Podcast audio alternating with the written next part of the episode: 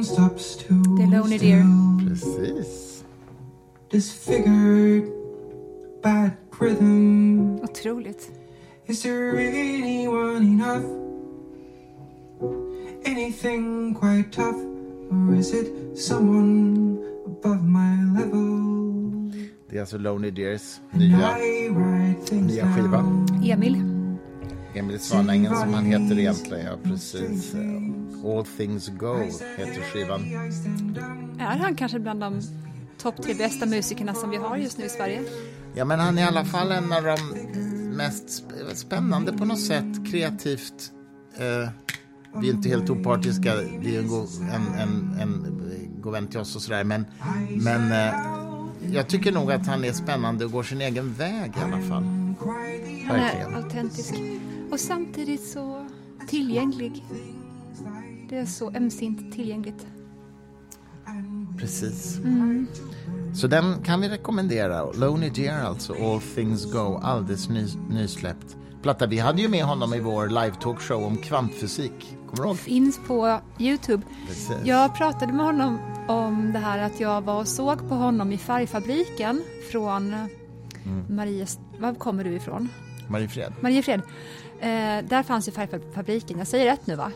Nej, inte Färgfabriken. Du tänker på Grafikens hus i Mariefred kanske? Ja, det gör jag. Och där var jag och lyssnade på Emil. Långt innan du och jag träffades. Aha. Och långt innan som jag träffade Emil. Just och, det. eh, Grafikens hus, ja. Det, var, det brann ju sen ner. men grund. det här, lyssna, det var, det var ju det här. Vi var, var det du som tände på? Nej. Nej, jag bara undrar. För det var jag. Så himla skönt att man ändå inte har pyroman-grejen going on. Ja, det är bra. mycket, mycket spöken i huvudet kan man ha, men den grejen har man inte. Mycket har du going on, men inte just pyroman-grejen. Nej, men det är bra. anklagar mig för mycket, men inte... Nej, men han berättade då, Emil, att han har ju... Det är flera grejer som han har spelat, det platser han har spelat på, som sen bara förstörts. och att han också... Var det MTV som han eh, hade... eh, gjorde någon form av eh, premiär på av någon sort och sen så typ två dagar senare så stängde de ner kanalen. han hade någon sån rolig grab. Ja, men det är så kul. Alltså, vi, han är ju jätteintresserad av filosofi och vetenskap och sådär. Det var ju därför vi hade med honom i våran i Gyllene grenen live talkshow helt enkelt, som sagt, på, Cirkus. Som för övrigt troligtvis nu i vår kommer att gå av stapeln på... Återuppstår Sturmark? Återuppstår på Soho House i Stockholm blir det istället. Så att, eh, vi håller på att sätta datum, men det är inte helt klart ännu. Men, Men, det till återkommer. skillnad från Jesus då, i alla fall enligt din mening, så gör vi det också i fysisk form. Eh, ja, just det. Mm. Till skillnad från Jesus, ja. Enligt din mening, till skillnad från Jesus. För andra menar ju att Jesus Ja, just det. Ja. Ja, ja, ja. Din mening också vill jag nog Ja, ja, understryka. ja, förlåt, absolut. Vi är Just om på den. den punkten är vi inte oense, även om Nej, vi det kan vi diskutera faktiskt andra aspekter på detta. Sen tycker jag ju att Mm. den yttre verkligheten är verkligen inte den verkligaste verkligheten. Det är det så himla konstigt att alla förhåller sig till den yttre verkligheten som den verkligaste. Sluta med det. Det är kanske praktiskt att göra det i ganska många fall i alla fall. Jag är, tra- jag är i trafiken, men det är typ ja, det enda. Hörru, du har just kommit hem från Småland. Precis. Skål för det. Skål för det. Vi måste och bara skåla. Välkomna till den gyllene grenen. Ja, precis. Och Men- det här är ju då lite för sent, höll jag på att säga, för vi spelar in nu på söndag eftermiddag kommer publicera direkt. Normalt sett skulle vi publicerat i natt, natten som gick menar jag. Precis. Men eh, du har varit borta i din skrivarstuga. Precis, och jag såg också på vår statistik i morse att några tappra själar hade gått in och lyssnat på Gyllene grenen klockan halv ett i natt, då vi brukar Ja, publicera. ja. Och var jättefina är ni och trodde att det var ett nytt avsnitt, men det var ju inte det. Det var bara gammal skåpmat som fanns Gammal där. skåpmat, men vi kommer publicera alldeles direkt nu när vi har spelat in. Men du, eh, och du har ju också med dig svärfar hit, Mm. eh, vilket är jättekul. Just nu sitter han och spelar schack med Leo, min son, där uppe. Så att om det hörs några utrop så beror det på att det är ett spännande schack, blixtschackparti som pågår där uppe. Eh, Eller flera, rättare sagt. Så att vi har inte krävt att de ska vara knäpptysta, jag vill bara säga det.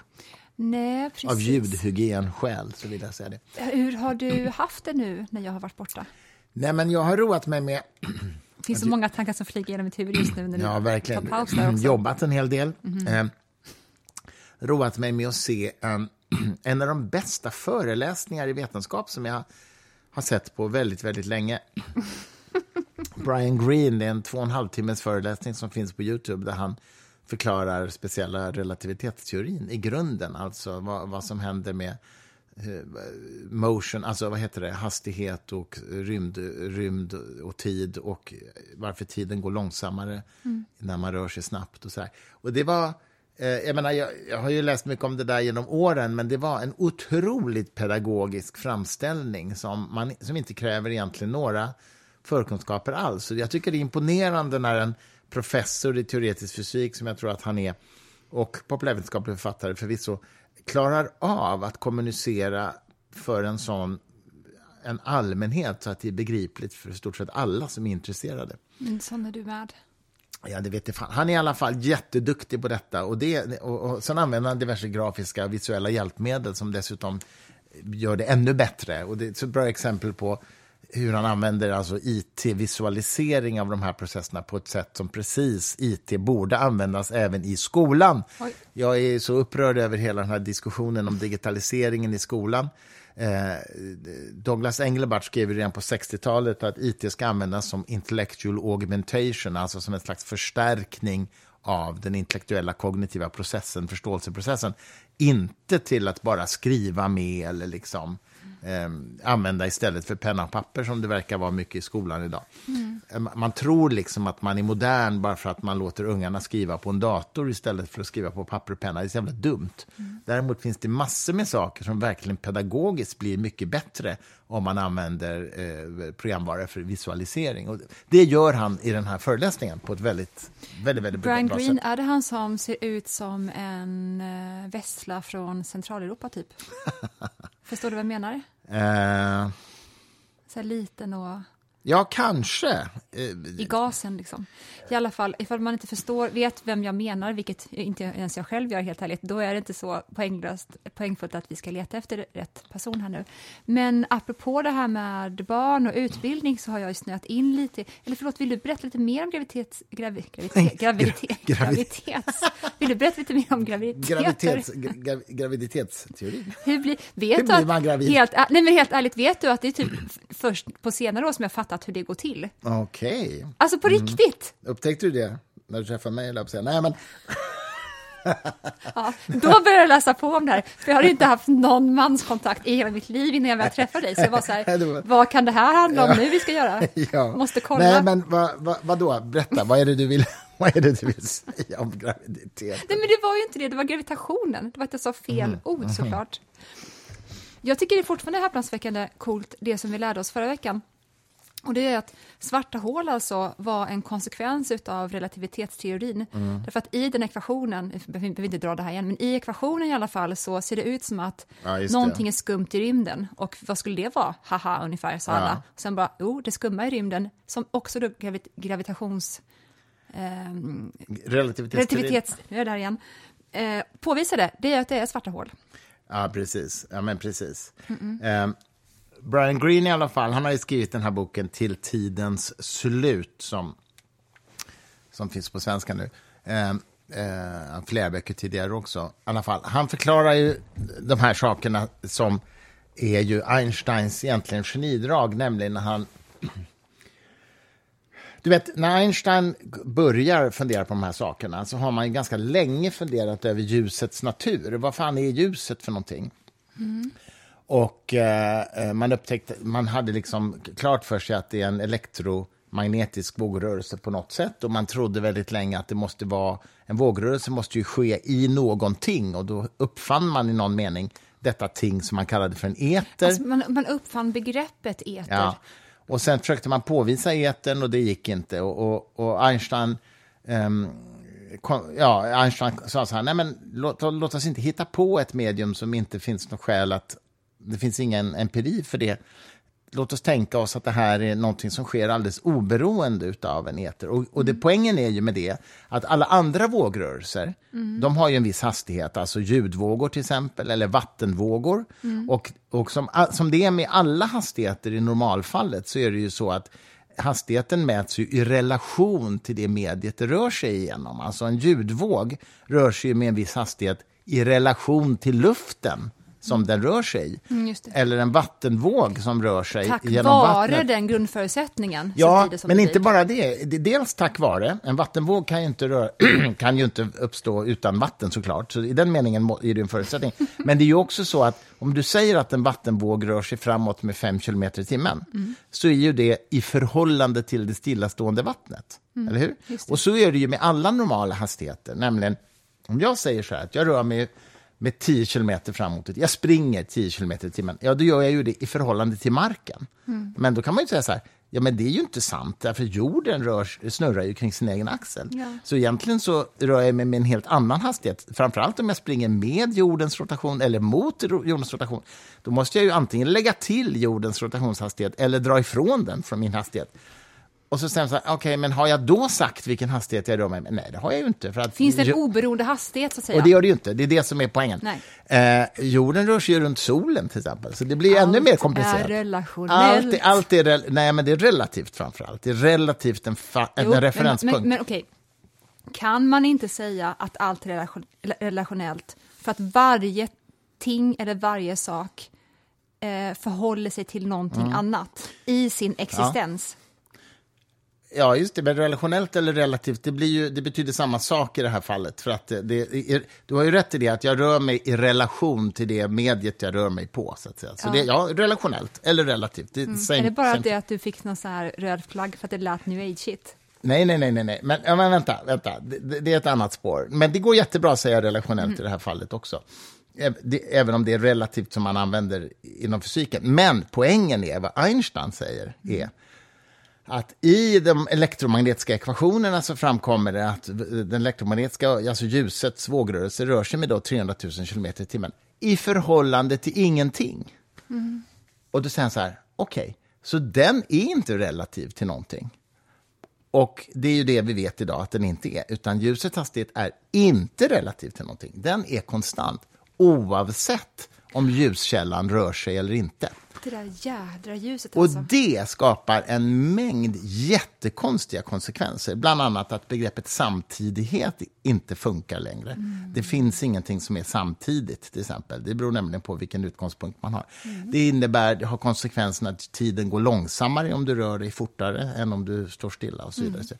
Så det, bara det enkla antagandet som vi nu mer, mer, som vi numera vet är ett faktum, att ljusets hastighet inte är relativ. Det är den enda hastighet, den enda rörelse som inte är relativ. Inte har någon relation till någonting, om Så vi ska använda som- begreppet relation. Så långt som vi vet idag i alla fall så är det bara ljuset. Men för det kan ju Ja. uppstå fler saker som finns där ute som också är helt oberoende utav andra saker eller företeelser. Ja, just det. Okej, men just ljusets hastighet eh, verkar vara fundamentalt för hela rumstiden, så att säga. Så, så att det, det Men om man tänker på dark, äh, mörk materia och mörk Mm. energi då? Skulle man kunna kalla det för en eter? Nu är de två separata Jag förstår vad saker, du menar. men skulle man kunna Ja. kalla ett utav dem, eller eventuellt slå ihop båda och, och kalla det för eter? För att är det någonting som då håller ihop galaxerna, trots den Mm. eh, rotationskraften eh, kraften som de, Ja. alla galaxer har, då borde de slita sönder. Men tack vare mörk energi och mörk materia så sitter galaxerna ändå Mm. ihop. Ja, jo, ja, men visst, du har rätt i det. Och det skulle man ju kunna tänka sig att kanske mörk energi skulle kunna vara en slags motsvarighet till. det. Problemet är att det spelar ingen roll, för ljusets hastighet är inte relativt till det i alla fall. Nej, nej, nej, precis. Och detta sa jag inte apropå någonting med Nej. ljuset. Det var bara att vi sa tidigare, du sa tidigare att eten finns inte egentligen. Ja, ja. Och då sa jag, men det kanske finns en eter ändå. Ja, jag förstår vad du menar. Ja, nej, men, eh, absolut, den frågan är ju öppen i, i någon mening. Ja, och sen var det fortfarande så att det här med ljuset, Mm. eh, eter var inte nödvändigt för att förstå ljuset och vi förstår det inte helt och hållet Nej, fortfarande och- Mm. idag om det är vågrörelser eller om det är partiklar. Och så att dess- man var ute på fel spår med eter Ja, och helst. dessutom, dessutom är det så att även om eten hade existerat, eh, liksom, om de hade konstaterat att det fanns ett medium, så skulle ljusets hastighet ändå inte vara relativ till det. Nej, precis. Det är det som är så märkligt. Ja. Utan den är konstant ändå, så att Ja, säga. ja, Och, exakt. eh, och det är väldigt, väldigt konstigt. Och faktum är att det går ju inte att liksom ens intuitivt riktigt förstå det, även om den här föreläsningen gör att det blev lite tydligare. Men det innebär alltså att om du har en ljuskälla som rör sig väldigt snabbt framåt och som skickar ljus, en ljuskälla, eh, ljus, vad heter det, ljusstråle framåt, så rör den sig i alla fall i samma hastighet som om ljuskällan hade åkt åt helt andra hållet. Ja. Det, och det är ju så jävla ointuitivt. Ja. För det, jag menar, om du sitter på ett tåg och kastar en boll framåt i 10 km i timmen och tåget rör sig i 10 km i timmen, ja då är det klart att bollen rör sig med 20 km i timmen i förhållande till marken. Det är uppenbart. Och, och så är det ju också, så att säga, för är- allt utom ljuset. Det här är ju inte någonting som egentligen sådana som du och jag uppskattar på ett vis att eh, inse om verkligheten, för att vi gillar inte att det inte finns en fast ob objektivitet, eller att det finns ett referenssystem som i sig självt är oberoende. Eller att det är eh, att det finns saker som aldrig riktigt är vilandes på omständigheterna. Vi gillar ju att det finns ett ramverk. Ja. Men eh, det, och det gör väl eventuellt det, bara att vi inte har förstått det än. Ja, men också, det är också så att det, jag kan tycka att det är ett pedagogiskt misstag att man kallade den här teorin för relativitetsteorin. Därför att den handlar ju om motsatsen. Den handlar ju om det enda, så vitt vi vet i alla fall, som inte är relativt. Alltså det faktum att ljuset inte är relativt. Oh det, ska, det skapar ju alla de här konstiga, bisarra effekterna. här, säg upp dig från allt. Driv det här istället. Så, så du vet, när folk säger så här, ja, relativitetsteorin har ju visat att allt är relativt. Nej, det är tvärtom, för helvete. Oj. Och sen bara slår du ner dem, slår ut tänderna på dem, går därifrån. Det, det, ja, men det, Det är ja, men det är faktiskt så. Det är ganska kul. och, och, och, och det roliga är ju att från, från Einsteins antagande då, som nu är bekräftat hundra gånger om, att ljuset inte är relativt hastigheten, följer en massa bizarra konsekvenser som handlar om att tiden går olika snabbt, att samtidighet inte existerar, att dåtid och nutid och framtid existerar samtidigt, att, att eh, föremål blir kortare ju snabbare de rör sig. Och, Välkommen till Christers beskrivning av alla Christopher Nolans filmer. exakt! Ja, Perfekt filmrecension. Ja, Ni behöver, ni behöver inte se, en, om ni inte har sett av någon anledning Christopher Nolans filmer, Ja. ni behöver inte, ni kan bara lyssna på det här Ja, poddavsnittet. ja, exakt. It, it has everything. Nåväl, vad har du gjort då? Du har jobbat med ditt manus som Ja, en men- liten iller. Apropå vad som mer är konstigt, Nej, ja, eh, som ljuset är så konstigt. ja. Vill du veta vad som mer är konstigt? Mm. eh, Jan Myrdals tankar var jättekonstiga. Jan Myrdal, Ja, vadå jä- då? jättekonstig. Jag har tänkt på honom ganska mycket den här, de här dagarna som vi varit ifrån varandra. Jan Myrdal. Mm. Jag är så ledsen att jag aldrig fick chans att intervjua honom. Jag vet, och det är det som jag tycker är så Jag kul mejlade också. ju med honom och pratade om att göra en, en podd med honom. Alltså jag Det är verkligen... Jag älskar att vi var ju båda fascinerade av honom. Mm. Såklart, jag menar vem var inte det? Man vill ju inte vara gift med honom eller vara hans barn eller hans granne eller hans Nej. förläggare. Man vill Nej. inte vara hans arbetsgivare, man Nej. vill inte vara någonting. Exakt. Men den här liksom på något vis tågolyckan till intelligent människa. Det är fruktansvärt intressant att se det på håll. Det är ju verkligen det. Och jag läst lite grann, jag har nu beställt också breven som eh, Bosse Lindqvist har skrivit. Exakt. Nu har jag glömt bort vad boken heter bara för det. Men det är ju alltså eh, brev, en bok som avslöjar då, ska avslöja att Jan Myrdals föräldrar Gunnar och Alva inte var så hemska föräldrar som Jan vill göra gällande. Eller som Jan då spenderade osund stor del av sitt liv åt att göra gällande. För det kan man verkligen säga. Ehm, och vet du vad min ingång i det här samtalet är kring Jan? Nej. Det är att när jag läst om dem nu så känner jag igen, igen dig och mig så mycket i Gunnar och Alva. Ja, men jag förstår vad du menar. De verkar ha haft ett ständigt pågående samtal i alla fall. De var så lyckliga. Ja. Och nu ska inte jag liksom äckelmula våra lyssnare med din och min lycka, men jag förstår verkligen ah, hur de, jag tror mig förstå hur de hade det. Och att det inte alltid var så lätt för Jan, för att även ifall Jan eventuellt var liksom född till att bli psykopat, det finns ju en Ja. chans faktiskt, Ja, en risk ja, till och med. Eh, psykopater, nu tror jag att jag avskyr så fort som någon säger psykopat för lättvindigt, för att det är förmodligen bara 0,7 procent av jordens befolkning som är psykopater. Och då syns det på en CAT-scan när man röntgar hjärnan. Och det är alltså frontalloben som är skadad. Och man kan vara född med det, eller så kan man liksom ramla framåt, som jag gjorde, det är som liten, och slå i huvudet. Och eh, då kan man också få det.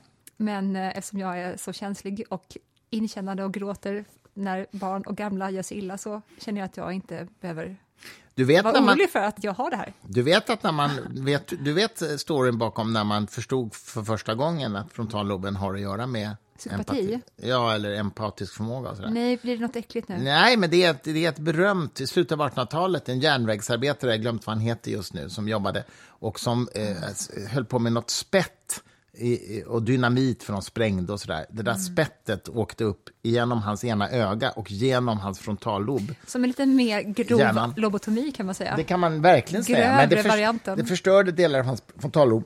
Trist. Men det mirak- mirakulösa var alltså att han överlevde. Eh, och de lappade ihop honom på sjukhuset och han levde alltså flera år efter det här. Men han, han tappade helt sin moraliska kompass och du vet, be- betedde sig som ett svin och liksom mot familj och allting. Från att ha varit en jättebra person. Så det, är, och det var då man stod, för första gången förstod sambandet. Så extrem plot twist för Mm. begrepp för oss som jobbar inom dramaturgi. Att hans, att hans, jag vet inte varför jag är så skrattig.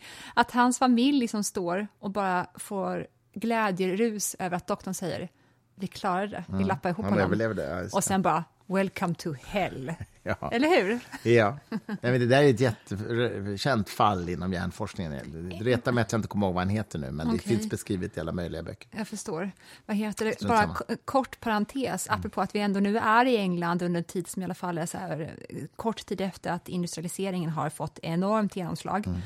Jag läste ju, jag har läst och lyssnat en del också på om Tolkiens barndom och hur han liksom kommer till det här hemmet. De blir, han och hans bror blir ju eh, föräldralösa när Tolkien kanske är åtta, nio år gammal. Och hur de bor i utkanterna av Birmingham. Och då är ju Birmingham alltså den här superindustristaden. Och den här staden bara växer och växer och växer. Och den här vackra naturen som Tolkien bor i bara äts upp av det här industriområdet. Där alltså barn arbetar. Och alla som någonsin har tänkt tanken att man längtar tillbaka till hur det var förr kan bara tänka sig in i då hur man band fast barn vid de här maskinerna och liksom drog ut deras tänder för att de inte skulle kunna bita sig loss från de här repen. Det var 1800-talet. Ja. Kort pass, längta aldrig tillbaka. Nej. Vi gav ut en bok för några år sedan på Fri Tanke som är, vilket är fascinerande nog, Ardern heter den. Den handlar om en medeltida kirurg som på pergament tecknade ner hur man gjorde operationer och även gjorde teckningar utav detta. Alla möjliga sorters operationer. Medeltida alltså. Och, och det, det är ju en medicinhistoriskt praktverk verkligen. Men jag brukar alltid säga det att den där boken ska man ge till folk i present som hävdar att det var bättre förr. För det var inte kul att bli opererad utan bedövning på medeltiden kan jag säga. Fortfarande en liten utvikning. Jag märkte verkligen på mig själv, och det är intressant att se sig själv utifrån, när eh, kriget kör igång i Gaza, då, och man mådde så dåligt över det, eller jag gjorde det.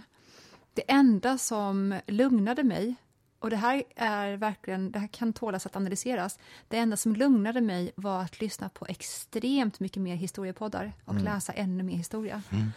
Därför att jag behövde också på något vis behöva ta ett nack, nackgrepp på mina förväntningar. För att det var de som också strandades och jag hade inte ens förstått att jag hade dem om var vi skulle kunna hamna. Jag trodde inte det var möjligt att eh, eh, Israel och Palestina skulle få varandra att begå, eller inte Israel och Palestina, i alla fall att Israel och eh, Hamas. Israel och Hamas skulle kunna få varandra att begå sådana hemskheter. Mm. Jag fattade verkligen inte det. Men då hjälper det verkligen. Historia är verkligen det enda man... Eller, jag, jag rekommenderar det. Vänd er alltid till historia. Om samtiden känns fruktansvärd och man inte kan orientera sig, vänd er till det som har hänt förut. För att det gör att man kan börja skönja mönster och man börjar se allting i cykler istället. Man, det, det är en utvecklingstanke som jag tror att vi i väst är helt skadade av, som kommer från vår bildningstradition som började i liksom i Florens på universitetet där och som har liksom levt kvar att vi för varje århundrade ska liksom gå mot någonting som vi i vår generation kallar för mer humant också. Och att vi också ser tillbaka på tidigare generationer som ohumana utefter de kriterierna som vi sätter upp för humanism. Det är något, extremt rigidt som människan alltid har inom sig när den ska se tillbaka och döma också. Men i alla fall apropå att vara rigid, Jan Myrdal. Ja, ja just det, vad, vad, ja, vad var det med honom nu igen? Nej, men dels det här då att Gunnar och Alva då, som var de här extrema rockstjärnorna, eh, deras liv såg ungefär ut så här. Vi bor i världens finaste våning i Gamla stan. Eh, vi har jätte- jättemycket pengar, för Alva kommer från pengar. Och eh, Alva är lite yngre än Gunnar också. Ha- Vet du hur de träffades, Gunnar och Alva? Du vet att båda fick Nobelpriset för olika saker. Mm. Det är coolt. Där ligger vi, lär du. Där ligger vi. Det är än så länge i alla fall. Vet du att de träffades för att Gunnar var ute med sin killkompis på en, en sommarcykelutflykt som de, han fortsatte att vara resten av livet. Och då tog de in, för- som man gjorde på den tiden, man sov i lador och eh, må- gratis då. Mm. Och han som då ägde det här stället sa till sin dotter Alva, gå ut till pojkarna i stallet med lite kakor. Jaha, vad Och- roligt. Och grejen var det att hon gick inte ens i skola då, Alva, för att hon skulle bara bli en överklass herrgårdsfru. Det var tanken. Så att när då den här 15-åriga flickan går ut till eh, ladan med kakor och spänner blicken i Gunnar och frågar honom omedelbart, har du läst Schopenhauer? Där är han ju hans såld för livet. Gud vad roligt, jag hade ingen aning om detta. Nej, men jag, jag, ehm, jag har ju också läst en del om det, detta par och jag, jag, jag har en känsla av, utan att vara expert, att Gunnar var ingen vidare farsa i alla fall. Så det, det, det, det känns som att han var rätt eh, frånvänd. Alltså, jag tror att Alva var bättre mamma än vad han var pappa. Ja, och liksom utan att hänge mig till total relativism då, apropå vad vi pratade om tidigare, så vill jag nog ändå säga två saker om dem. Det ena är att eh, fäder på den tiden var förmodligen till 92 procent pissdåliga, i alla fall med vår tidsmått Ja, ja, jag förstår vad du menar. Mm. Och det är ju verkligen där en social konstruktion. Ja, verkligen, det är klart. Det andra är att om 92 procent av papporna var dåliga på den tiden, då skulle jag nog vilja säga att ungefär 97,5 procent av de intellektuella på den tiden var faktiskt för sterilisering. Även eh, Alva Myrdal var ju det. Du, Jottar, Ottar var det. Ottar. Jottar, mina världens hemliga syster. Ottar. Nej, men jag vet, det finns ett berömt Alla var för sterilisering. Det finns ett tal i Sveriges riksdag som Alva håller apropå att man ska göra någon social reform om barnbidrag och så, där hon säger att om vi ska kunna införa den här reformen med barnbidragsreformen så måste vi sterilisera eh, x antal hundratusen kvinnor. Då måste vi skärpa det. Är det bara jag som tycker att det li- ringer lite effektiv altruism över det? Ja, ja men absolut. Och, och naturligtvis en, en fläkt av den tidens socialdarwinistiska syn och, och rasbiologiska syn. Ja, men Ja, visst. absolut, såklart är det så. Men, men apropå Jan Myrdal, jag, jag är ju god vän med Kaj Fölster som är dotter till Gunnar Valva och um, alltså syster till Jan. Och hon, eh, hon satt i, i Så styrelsen. bra namn, Kaj Fölster. Kaj Fölster, en fantastisk kvinna måste jag säga. Var hon det? Och, ja, ja, hon är, hon är verkligen. Träffade henne senast på någon ambassadmottag, tyska Ja, ambassadens mottagning. Ja, det var ganska nyligen. Eh, I vilket fall som helst, hon... Eh, åh, vad skulle jag säga? Jo, jo, men hon satt i styrelsen i Förbundet Humanisterna när jag började. När, jag blev, när jag blev styrelseordförande så var hon i styrelsen. Så att jag jobbade med henne i styrelsen. Går hand i hand här, både kommunister och sekulärhumanister tror inte på Gud. Hon är inte kommunist. Nej, men Jan var det. Ja, Jan var det, men nu talar vi... Det var inte Jan som satt i min styrelse. Nej, nej, jag menar bara att runs in the family. Hela den här benägenheten Nej, att, inte tro, att inte tro på Gud Det av olika anledningar. Guilt by association. Kaj Fölster garanterat inte, inte kommunist. Hennes son Stefan Fölster är ju en Nej, jag sa att hon var sekulärhumanist. Ja, det var bara att hon har med Jan gemensamt Ja, att precis. ingen trodde på Gud. Ja, det har hon definitivt, Mm. ja precis. Eh, eh, Kajs son är ju Stefan Fölster som är nationalekonom Ja, och, och det- borgerlig sådan. Är det inte han som har släppt den här boken som jag köpt nu? Nej, det är Janken Myrdal Fuck, som är Jan Myrdals son. Ja, det är klart. Jag vet. Det här var Kaj Fölsters son som heter, som heter Stefan Okej. Fölster, eh, borgerlig nationalekonom. Ja. I vilket fall som helst, vad jag skulle komma till är att jag glömmer aldrig, hon, hon var på middag här en gång för många år sedan, då berättade hon historien om hur Jan Myrdal skriver i sin, någon av hans böcker om hennes bröllop. När hon gifter sig nej. så skriver Jan Myrdal att den där bröllopsmiddagen, det blev en stor skandal för jag ställde mig upp och höll ett tal där jag kritiserade pappa Gunnar och så vidare. Och, så vidare. Okej. Och, ehm, eh, och, och Kaj säger så här, det var bara ett litet problem med den historien, det var att Jan Myrdal var aldrig på mitt bröllop eller min bröllopsmiddag överhuvudtaget. Det var totalt fabulerat, sa hon. Det- Jag vet ju inte det mer så än vad hon sa. läskigt ifall hon var galen också och att han visst Nej, var det det. tror jag inte hon är. Nej, det tror inte jag heller. Eh, inget tyder på det, men jag tror att eh, Jan Myrdal var, hade mytoman-tendenser faktiskt. Det tror jag. Ja, det tror jag också.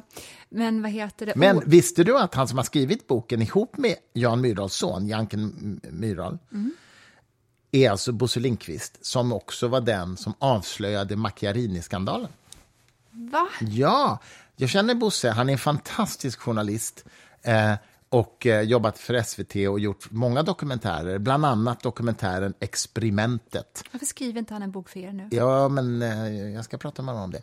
Men eh, Experimentet i tre delar, som ju var en dokumentär som gick på SVT, där han ju följer Macchiarini från början med tanke på att han är en världsberömd kirurg och sen börjar upptäcka att det här är något som inte stämmer. Det är en fantastisk dokumentär. Se nu, den. Nu går jag in i den så här offerkvinnorollen, men jag har aldrig fått se den. Som att Christer är den som då Fått? visar mig tv-program. Jag tror se. att den finns på SVT Play. Jag menar bara att när vi träffades, det enda som vi har sett i Macchiarini-väg var att vi såg den här fruktansvärda eh, reality-serien som nästan var som en sån om den här kvinnan som blev blåst av honom sist. Han, det. han sa ju till den här kvinnan att, de, att påven skulle viga dem och Ja, sånt. Benita någonting hette hon. Ja, precis. Benita Alexander eller något sånt. Ja. Ja. Den, den mörk historien har ju historia. dramati- Vad du? Det var en mörk historia. Den har ju dramatiserats som drama nu också.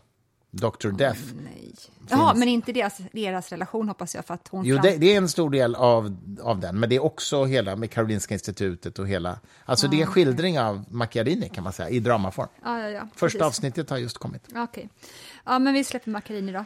Ja, Och- men Bosse, Bosse Lindqvist, jag får bara säga en sak till om Bosse Lindqvist, den här journalisten alltså som gjorde eh, avslöjandet om Macchiarini och nu skrivit boken om Jan Myrdals föräldrar och Jan. Eh, han reste som mycket ung till Afrika, tågluffade till Afrika. Eh, Anna, berätta om det här, för det är så kul. Han är också så väldigt liksom, vetenskapsorienterad och sådär. Han är liksom ing, verkligen motsatsen till flum. Eh, han reste till Afrika och blev kvar där i flera år och blev lärare på en liten afrikansk byskola. Och han har berättat, berättade för mig, vi åt lunch någon gång, så berättade han att eh, det hände någonting i den här byn så att de tog dit en häxdoktor. Den häxdoktor la en förbannelse på den här skolan. Och, och inga elever kunde gå i den här skolan. Så han var tvungen att kalla dit liksom en vit häxdoktor. Alltså jag menar inte vit i hudfärg, utan han sysslar med vit magi, vit magi och inte svart magi. Som tog bort den här förbannelsen. skönt. och det, det är så kul, för att han berättar liksom om det här att det är klart att det här är en placeboeffekt, men den är extremt stark. Ganska mycket placebo tyvärr. Mycket är placebo. Extremt och, mycket och vi placebo. släpper ju nu en bok utav Lisbeth Sachs. Apropå vad som är verklighet. Den yttre Ja, verkligheten, ja, ja, ska den exakt. verkligen ha dominans över vad som är verklighet? Nej, när men- vår inre verklighet verkligen svarar på en Lis- verklighet som inte finns uppenbarligen då? Exakt. Lisbeth, Lisbeth Sachs är ju medicinsk antropolog. Fantastisk till mig. Och hon har skrivit en bok om detta som vi släpper på Fri Tanke nu inom ett, ja, några veckor. Tror jag. Eh, jag tror att den, från, nu kommer jag inte ihåg vad vi har satt för titel. Från Hamlet till pandemier, tror jag den heter. Men den, han, den handlar bland annat om, eh, om de här placeboeffekterna Ja. som ju är väl beforskade och väldigt, väldigt starka. Och också det som du och jag brukar återvända till att prata om att det vi ser utanför oss är oftast att till störst del i alla fall hjärnans ihopklipp utav vad Ja. vi tror och hoppas och vad vi förväntar oss och vad vi är rädda för att det ska vara och inte vad det egentligen är för någonting. Det här med yttre och inre, det är svårt att det finns en gräns där. Det är ungefär som du med din tatuering på eh, Schrödinger-ekvationen. Om man säger att det finns en kollaps någonstans, att det finns en vågkollaps. Var går brytpunkten Ja. mellan den yttre och inre verkligheten? Förstår Nej, du men- min parallell i Ja, alla fall? ja, ja, jag förstår din parallell. Ingen annan gör det så förstår du i alla fall. Jag förstår den, men jag tror också att det finns många missuppfattningar om placebo. Dels finns det ju en ren inbildningskraft i placebo som är stark. Men det är också så att en del av placebo är inte bara psykisk eller psykologisk. Till exempel så kan du, du kan till exempel en patient som har svåra smärtor, det, har, det här har man inte gjort i experiment för det är ju oetiskt, men i nödsituationer så har man gett patienter morfin fast man inte haft någon morfin för det har inte gått att tillgå, så man har sagt att man har gett dem morfin. Och då lindras smärtorna. Ja. Eh, inte lika mycket som om de hade fått riktigt morfin, men de lindras i alla fall. Och då är det så att det inte bara inbildningseffekt. För, eller ja, det beror på vad man menar. Ja, det beror på verkligen vad du Ja, menar. men vänta, vänta, låt mig förklara. Därför att det som händer är att hjärnan tror att den får morfin, Mm. vilket kickar igång hjärnans egen, de signalsubstanser, eller vad det nu är, jag kan inte det där, som producerar kroppens eget morfin. Så att Mm. man får en morfindos ändå, men och på grund av inbildning får man Det det. är väl i allra högsta grad Ja, psykologiskt? j- ja det, alltså det steget är psykologiskt. Alltså man inbillar, hjärnan inbillar sig att den har fått morfin. Eh, så det steget är helt psykologiskt, men hjärnan producerar någon motsvarighet till morfin Ja, visst. som inte är psykologiskt. Ja, Utan, visst. så det är så att en kombination av inbildning och reell fysisk effekt av hjärnan, Ja. eh, kroppens egna resurser. Som jag tror att det så ofta är, allting, hela tiden. Men det är, jag tycker det är Hela intressant, för jag tror att må, många tror också att Många tror att placebo bara är inbildning.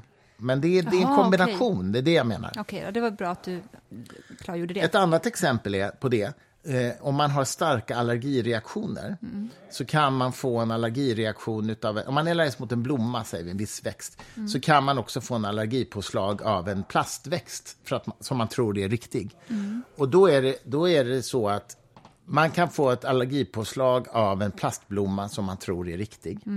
Eh, det är inte bara inbildning, för vad som händer är att hjärnan eh, skickar ut massa antihistamin för att den tror att den har fått en, eh, en- en effekt. Och det antihistami, antihistaminet sätter igång en inflammatorisk effekt i kroppen. Ja. Så att det första steget är inbildning, men den fysiska reaktionen, att man får ett utslag, eller vad man kan kalla en inflammation, den är så att säga, orsakad av antihistamin. Det är en inte- kemisk reaktion. Jag vet inte ifall inbildning egentligen, om man ska vara petig, är rätt ord. Därför att Nej. ifall våra kognitiva förmågor noterar att här ser någonting ut på ett speciellt Mm. sätt, då är det inte inbildning. Faktiskt. Det ser ut som någon sån sak. Och då sätter det igång. Men på samma vis som att det är svårt att hitta brytpunkten mellan den yttre och Mm. inre världen, så är det ju svårt att hitta brytpunkten på psyke och kropp. Var Yes. går Ja, ja, den? visst. och det är återigen, det, det är och konstant den här dualismen som eh, vi förhåller oss till och Visst. som också är extremt västerländsk. Jag, obs, eh, missförstå mig inte, jag älskar väst. Är det någonting som jag älskar så är det Mm. väst. Alltså jag har förlåt, det här är så himla hemskt, men den så kallade vita mansskulden som Mm. många känner, jag, har, jag bär ganska lite av den för att det vi har gjort är storartat med Mm. vår bildning och vår lära och hur vi har liksom ändå nått fram till rättigheter för färgade och kvinnor. Vem kan tycka att det tog för lång tid? Ja, men se på andra delar- av världen. Ja, hur har det gått. Mm. utanför väst? Sluta. Liksom. Men det är också extremt mycket en västerländsk blick att ha den här dualismen, det ena och det andra. Mm. Visst. Och alla, för alla som är typ katoliker eller intresserade av hinduism, och buddhism och zen-buddhism, då försöker man, eller Jung, Jungian, Jung dessutom också, eller också, förlåt, eh, det judiska. Eh, och det judiska sammanfattar nog det jag ska säga bäst, och det är att om du står inför två alternativ, välj det tredje. Där, där sätts tanken fri. Vad, vad finns det mer? För att det är så lätt att bli låst i dualismen som sen då väst har beseglat i den här be- begreppsapparaten. Nej, men jag håller helt med dig. Och den naturvetenskapliga blicken på människan är ju holistisk, alltså att psyke och, och kropp samverkar hela tiden. Allt med det här med placebo och allting som jag talar om. Så den medicinska så att säga, blicken på människan är ju holistisk. Problemet är ju att, alltså i motsats till dualistiskt, problemet är ju att själva ordet holism har ju blivit så här kidnappat av Ja. new age-industrin. Ni får hitta på något nytt. Ja, ni får, precis. Ni får hitta på nytt. Tillbaks till Gunnar och Alva Myrdal då. Nej. Va? Vad skojar du? Det här var ju min gren. Jag har ju inte ens börjat. Du kidnappar ju mitt samtal hela tiden. Okej, okej. Galen. Okej, shoot, shoot, shoot, shoot. Gunnar och Alva. Mm. De var så lyckliga. Ja. Vad är det du ville säga? Och det här är så här att när eh, Alva då är lite um, självreflekterande och tänker vad har vi gjort för att få en sån här son? För att det går ju extremt dåligt för honom i skolan. Och jag menar helt ärligt, de var ju inte bra föräldrar. Det räcker liksom inte att de i Jans senare liv säger att vi kan renovera ditt hus åt dig på Lilla Essingen. Det tar ju inte igen att de var bort, de lämnade bort honom när han var ett och ett halvt, i ett år. De lämnade bort honom när han var 13 år. Han kom efter så jäkla mycket i skolan. Han längtade alltid efter sina föräldrar.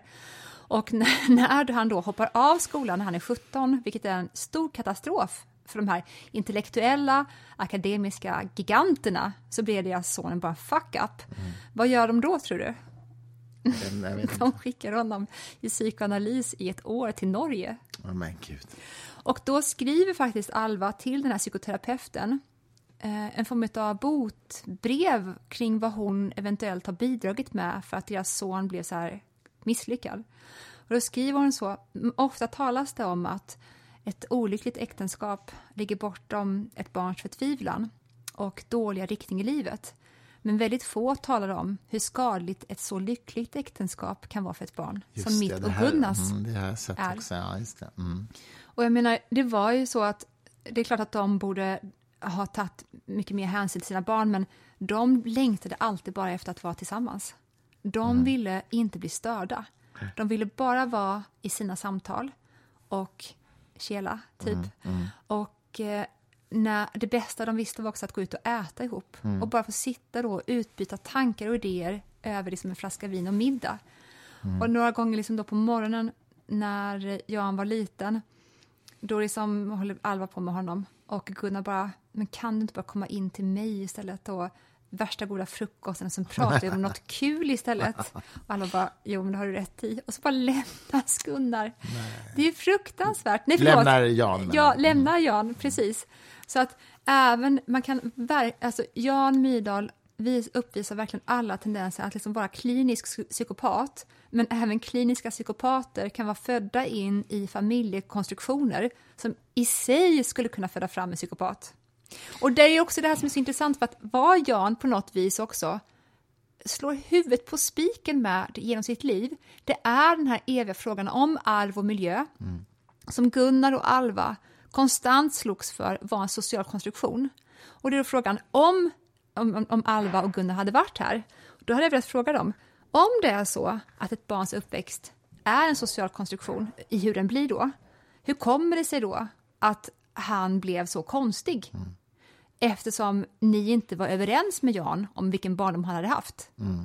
Är inte resultatet ändå tecken nog på att i så fall då att en social konstruktion kanske inte riktigt håller? Förstår du vad jag är ute efter? Ja, absolut. Nej, men, Så, att antingen, håller- så antingen är det så att ni ljuger om hur han hade det i barndomen, Mm. eller så är det så att vi är mer än vår uppväxt och hur vi Mm. hade det. Det är de två alternativen. Det finns ju ytterligare ett argument som stöder din, din linje här. Och det är ju att eh, de två systrarna eh, har ju en helt annan bild av sina föräldrar än vad Jan hade. Alltså, Kai upplevde ju inte alls dem som dåliga föräldrar. Och eh, den tredje syskonet är ju Sissela Bok som ju numera är professor i filosofi i USA. Ingen av dem delar ju sina Nej, och det är klart, Jans, alltså brorsans syn Det är ju verkligen att kasta in grus i det här maskineriet som han höll på med. Men jag vill dock säga att är det någonting som är sektliknande och som man borde verkligen se över så är ju det familjeberättelsen om hur man har haft det. Inga sekter är så starka som familjen. Jag vet, Och och jag, det- nej, nej, nej, jag får bara prata lite till om det faktiskt.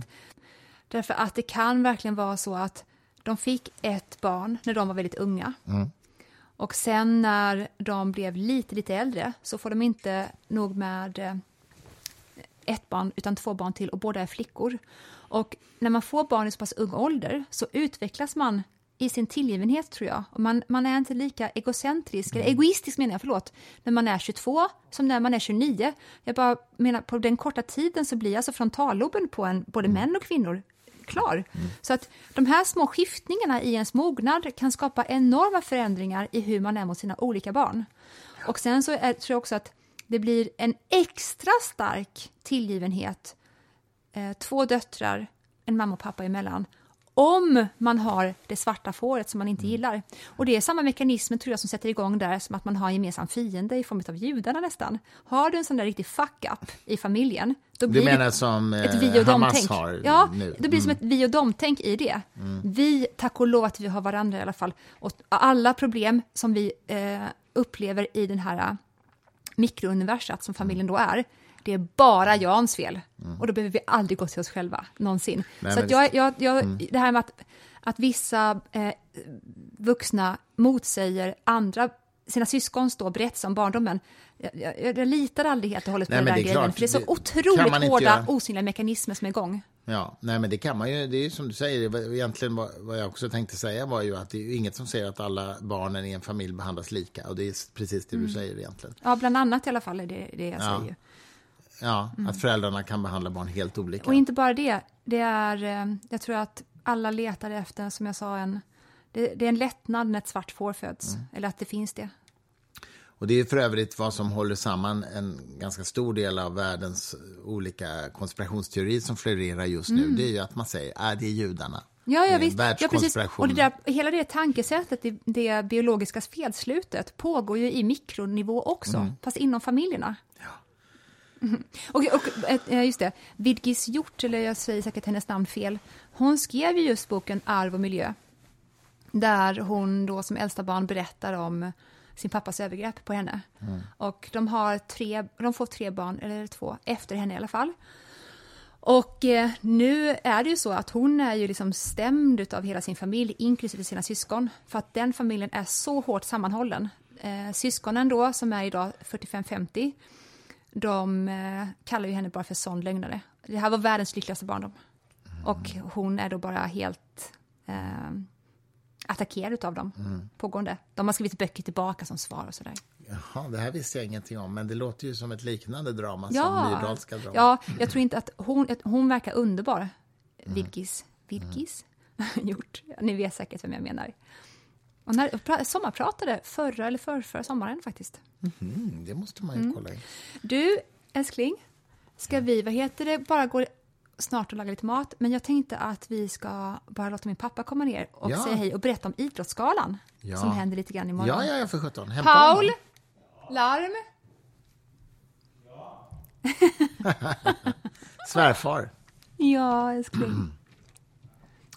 Vi tänkte att du skulle få berätta lite, Paul, i vår podd om eh, Idrottsgalan. Eh, imorgon är det Idrottsgalan. Stämmer det. Vad ska du göra där egentligen? Ska jag vara där med, med Victor Lindgren som är nominerad till årets, ursäkta mig, årets nykomling. Det är ganska stort faktiskt att en, en han är alltså skytt, skytt från Sävsjö. Från Sjöbo från början men bor i Sävsjö efter sin utbildning. Han fått i Sävsjö på Riget som finns där. Vad är luftgevärsskytte för någonting? Ja, det är, man skjuter på 10 meter. Och eh, 10 är 0,5 millimeter. Och det gäller, gillar att vara så närma mitten som möjligt hela tiden. Ju. Okej, så att du har ju egentligen ihop med Viktor, eller Viktor har ihop med dig gjort ett, ett eh, jordskredsår förra året egentligen. Kan man lugnt säga. Vad har han vunnit förra året? Eh, började med eh, en stor, en av Europas största juniortävlingar som heter HN Cup som går i München. Där tog han guld ena dagen. Och sen så därifrån så när vi åkte hem så började vi prata om att de han mötte där är de man möter på EM då. Eh, två veckor senare. Så att då började vi ju smida planer och lägga upp strategin med träningen fram till dess. För då började ni ana att det här var inom räckhåll med VM också. Nej, det kom senare. Okej. Det kom senare. Utan det var att, att EM-guldet eller bra placeringar på EM då, junior, eh, var inom räckhåll. Jag förstår.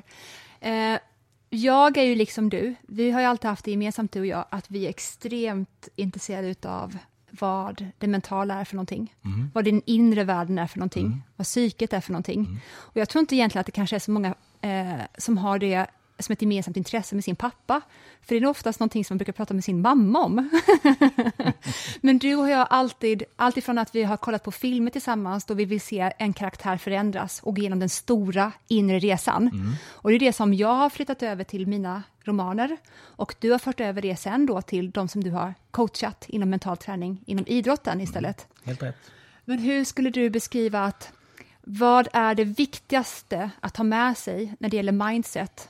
Och, du kan, och jag förstår att det är en sak med skyttet, men finns det någonting du kan säga om det som även är överförbart till yrkeslivet eller Absolut. relationella? Absolut. Eh, För det första är ju att vad man än tar för sig och vill lyckas så är det eh, ja, ett öppet sinne, ett öppet hjärta. Och men framförallt att vara ärlig mot sig själv i alla situationer. Det återvänder du alltid till, ärligheten ja. mot sig själv. Och att man också omger sig av människor som eh, eh, tryck, pushar en till att vara ärlig mot Ja. sig själv, eller hur? Ja. Och att eh, argumentera. När man märker att någonting inte fungerar så måste man vara så pass tuff och säga liksom vad är som, vad är som hindrar dig för att göra ditt utförande. Och vad brister jag för Ja, någonstans precis. själv? Exakt. Istället för jag tror verkligen att det här är ju från dig att jag vill ju aldrig börja med, om någonting inte går min väg eller som jag tänkt mig, då vill jag ju aldrig börja med att se vad i de yttre omständigheterna eh, kan jag se, kan jag skylla på? Eller vad i det yttre är dåligt? Utan jag, jag vill alltid börja med, vad brast jag för någonstans? Exakt. När jag är klar med det, då kan jag gå igenom de yttre omständigheterna. Helt rätt. Mm. Rätt. Okej, då kan ni se på Idrottsgalan imorgon. Får jag, får jag bara fråga, vi, vill, han är alltså nominerad som årets nykomling. Ja, Vilka konkurrerar han med i prissättningen? Det är någon orientering, en golfare och sen är det en som är lite osäker på det. Ja, okej. Ja, men då får vi verkligen hålla tummarna. Verkligen. Victor Lindgren, coach, pa- Victor Lindgren, coach Paul Larm. Och vi lägger ut det här ikväll så att ni kan se på Idrottsgalan imorgon. Mm, absolut, men framförallt han tog då EM-guld junior. Och sen där började vi smida planer för att kvala in till senior-VM i Baku. Och, eh, där gick han in som nummer åtta, sista i finalfältet och eh, sköt eh, sönder kineserna så att det blev ett guld. Obs, också. inte bokstavligen. Nej, han vann där, vilket är Ja. storartat. Ja, det är 40 år sedan Sverige tog en eh, VM-guld i eh, luftskytte. Mycket, mycket coolt. Okej, då säger vi... Tack Paul, kul att få ha svärfar med här en liten stund för en gångs skull. Tack för att jag fick vara med.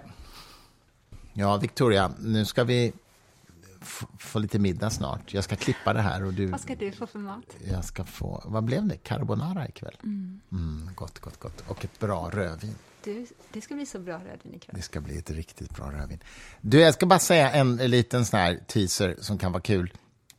Det är ju alltså söndag ikväll den 21 och imorgon klockan 11 sharp så kommer jag publicera på Facebook och Twitter och lite sånt en nyhet, en politisk nyhet som rör hela debatten om religion och stat och så, så, trossamfund och sådär.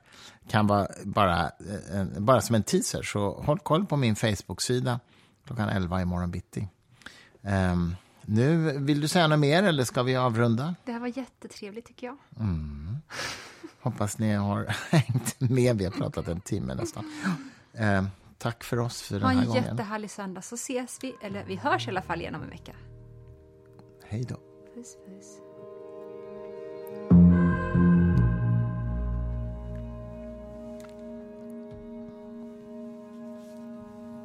and I waited.